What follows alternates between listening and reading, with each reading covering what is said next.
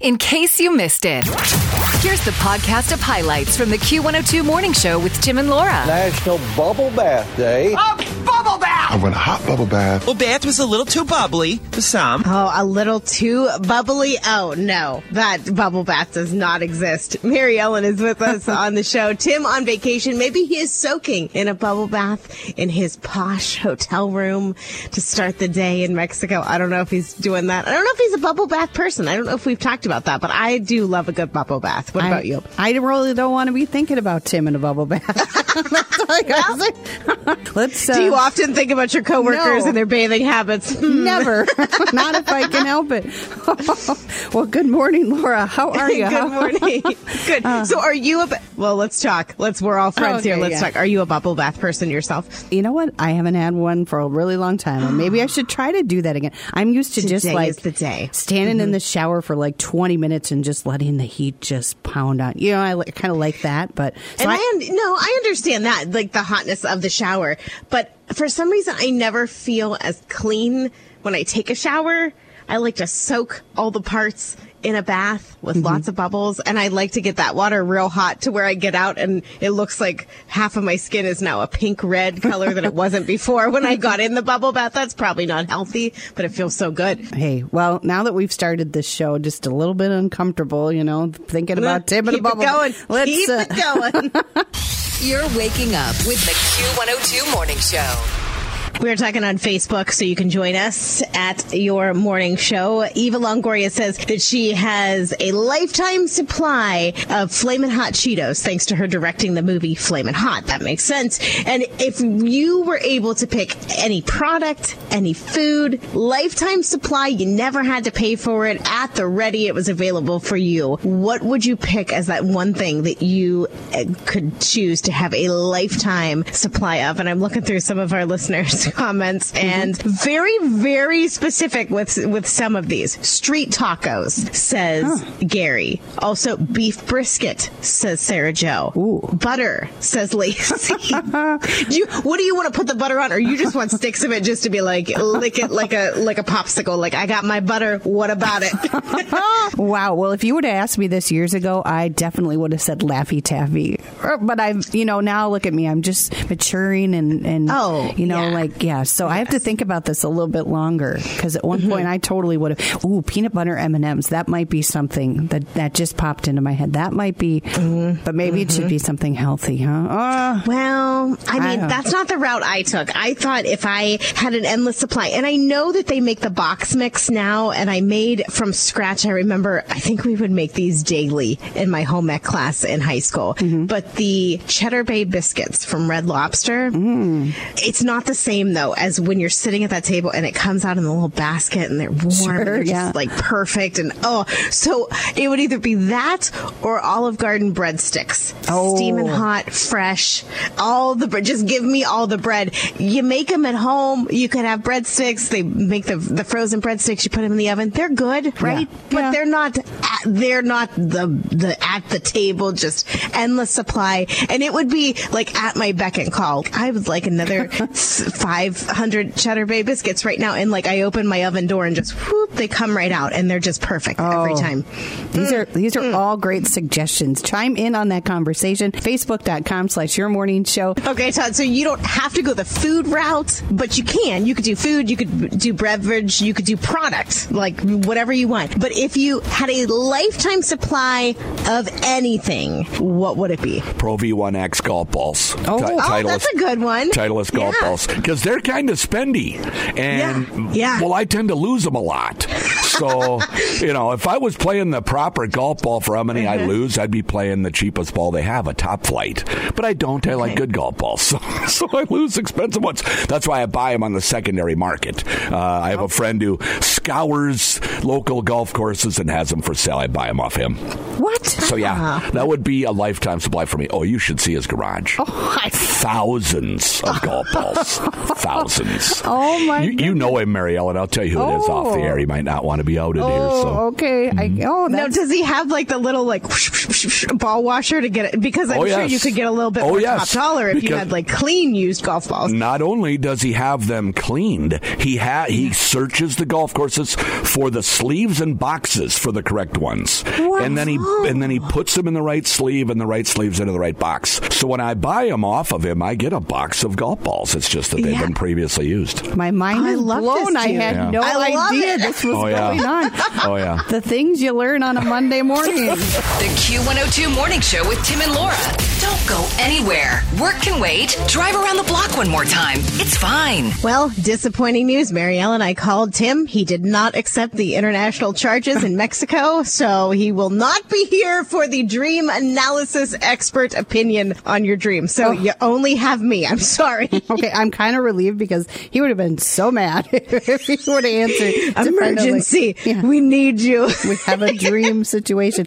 Yeah, I was telling you that Sunday when I woke up, I woke up to a text. It startled me. And I had been in such a deep sleep and ah, all Oh, these yeah. having just crazy dreams. And I thought, oh my gosh, I have to write this down somehow or tell someone about this quick before I forget the themes of it. It was so wild. I don't think I could even put together all the pieces, but I sent my best friend a text. when I woke up and I said, because what he always says is he needs like key elements i think to to look up you know it may not be word for word Right. or image for image but like the key things in a dream and i'll do my best then to to fill in for him as a dream analysis okay Yeah. go ahead I'm not sure I want anyone to analyze this, but okay. so there was a part that had to do with the Minnesota State Fair. Uh, there was a part Okay. about a camp that I volunteered at as a teenager. Uh, there was a car heist. There were mattresses. There were one of my coworkers' ex-wives in it. When I had a conversation with her, there were scooters. Well, just Okay. uh, yeah, all those. i want i want to go back to one of these did you say there was car mice like there were mice in your car no car heist. car, car heist. heist. Yeah. Okay. I was like, oh, well, that's, I'm going to need more time then. That threw me right there. I was like, well, wait a minute. That's a problem. That is a big problem. And then I was picturing the mattresses in the car and then the mice in the mattresses. Oh, that oh. would be bad. Yeah, yeah, That would yeah. be real I bad. have no idea. All these random things, and they were so vivid and real and happening at the time. And why at State Fair? It's not State Fair time. I don't know. I was trying to move a mattress. It was too heavy. I couldn't.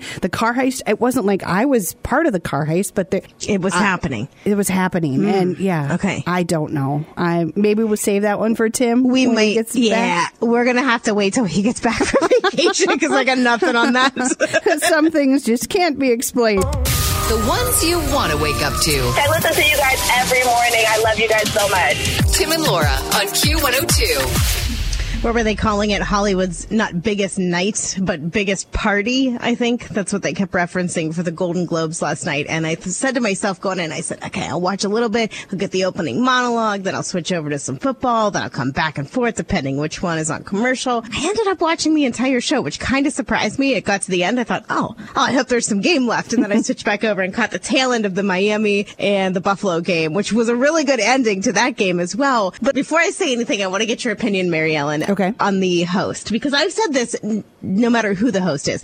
I don't know that when award shows are this long and you have this many presenters coming out and this many awards and people only get say 20 seconds to give your acceptance speech and then get off stage or you're going to be played out with the music. Right. I think we could give people maybe a little bit more time in between to either present or accept. If we just cut out a host altogether, no matter how good or bad they are, I don't know that we need that. Can the booming voice not just go, oh, it's the Golden Globes and here to present the first award? Like we know what we're getting. We don't need someone to tell us. And this is how the Golden Globes work. We're going to bring people out and they're going to give out little statues and then there's going to be some people that act so shocked to win that they're not prepared and then other people just want to talk forever and some people don't even know who to thank and so okay now that we all know how to do this here's our first presenters i don't i don't know that we need a host but what's your opinion on Jo Koy his first time hosting will he be invited back I didn't know anything about Jo Koy. So when the guy was up, I'm like, who is this guy? And then I thought, oh boy, this is uncomfortable. He made several jokes and I realized that comedians are there to push it to the limit and kind of make people feel uncomfortable. But I thought, oh boy, this is not the room to be doing this in. I was nervous for him. And then I thought, yeah, when he did his little Taylor Swift joke,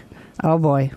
I thought of you The that, instantly. the look that Taylor gave him was kind of the look I think a lot of people were feeling. So yeah, I could go without it. I think you're onto something. It just it takes up more time, and then the people who win the awards get like 17 seconds to say something, and that makes me anxious when they get up there and I'm start talking right away. Your time is going to run out. Oh, Hurry! they're This- hugging each other. This is your They're moment. Fixing their dress, popping everything back into place. Yeah, you're like you are on a time crunch. Yeah. Well, and I guess uh, like you, I didn't really know who he was. I think knowing a comedian shtick ahead of time makes it funnier when they get up there because you kind of know their delivery, you know their style, and sometimes if you've seen their stand-up comedy, you'll give them a little bit of a break because you just like them. Jim Gaffigan came out and gave the comedy award. I think that was the first Yes. time award ever to I think Ricky Gervais, and it, he hosted Golden Globes in the past before, or did he host? Feels like he hosted something. Hosted something, yeah. Yeah. And you kind of knew his dry sense of humor, so you know maybe you gave him a little bit more.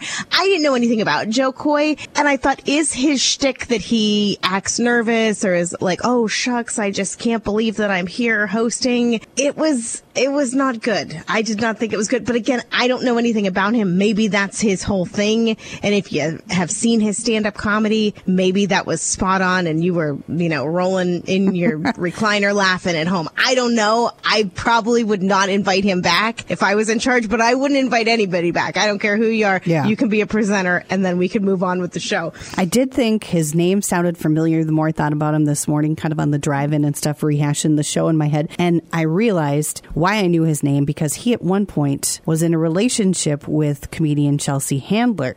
But they are no longer. So that's why I was like, I remember her talking about her breakup, and but yeah, I had no uh, realization of who he was before that. So yeah, give us a thumbs up or thumbs down via text. We'd love to hear from you. How did Jo Koy do last night? 320 235 1025.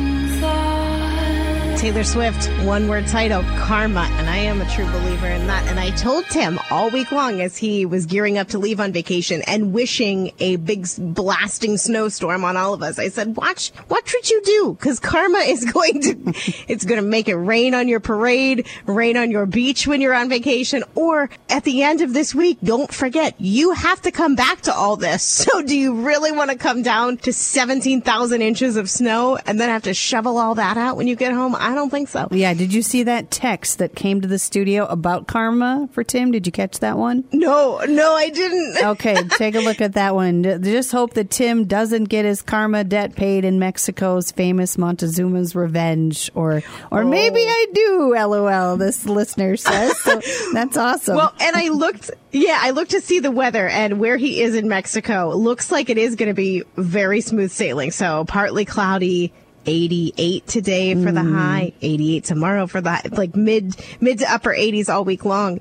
So Oh, yeah. yeah. maybe it's not going to be weather revenge, but uh, maybe you spend a little time in the bathroom and that's not going to be fun. Uh, he's well aware that we've got the winter weather advisory going on here because he made comment about that on a post. Mm-hmm. And so, yeah, I don't think he's thinking about us or feeling too sad that he's missing No, he is not. Oh, thanks for the text to the studio. we always love to hear from you. 320-235-1025.